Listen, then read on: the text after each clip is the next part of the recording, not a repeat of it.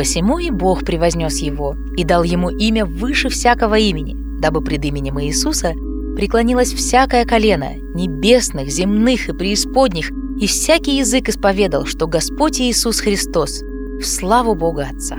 Послание к филиппийцам 2, 9, 11.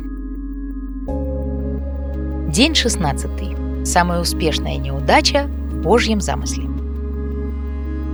Рождество ознаменовало начало самой успешной неудачи в Божьем плане. Богу всегда было угодно демонстрировать свою силу через кажущееся поражение.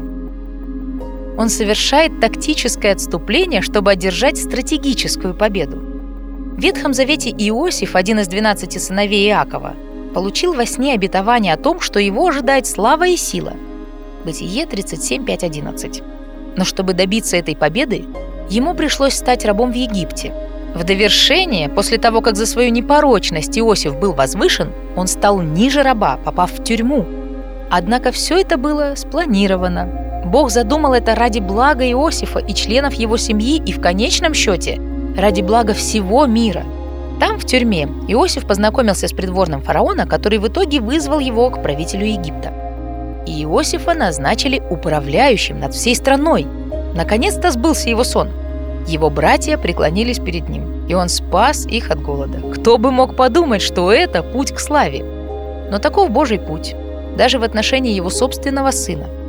Христос уничижил себя самого, приняв образ раба, стал ниже раба, стал узником и был казнен.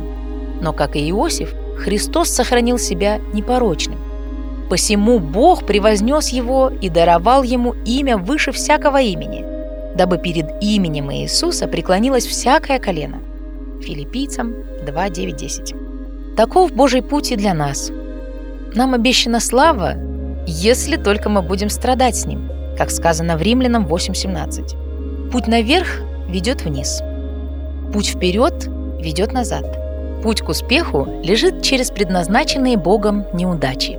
И эти неудачи всегда будут реальными и неприятными для нас – вот главный урок для нас из жизни Иосифа и Иисуса в это Рождество. То зло, которое дьявол и грешники умышляли против верующих, Бог обратил в добро. Бытие 50.20 Не бойся, не страшись, мой друг, рассеет Бог твой мрак. Из грозных туч польется вдруг поток небесных благ.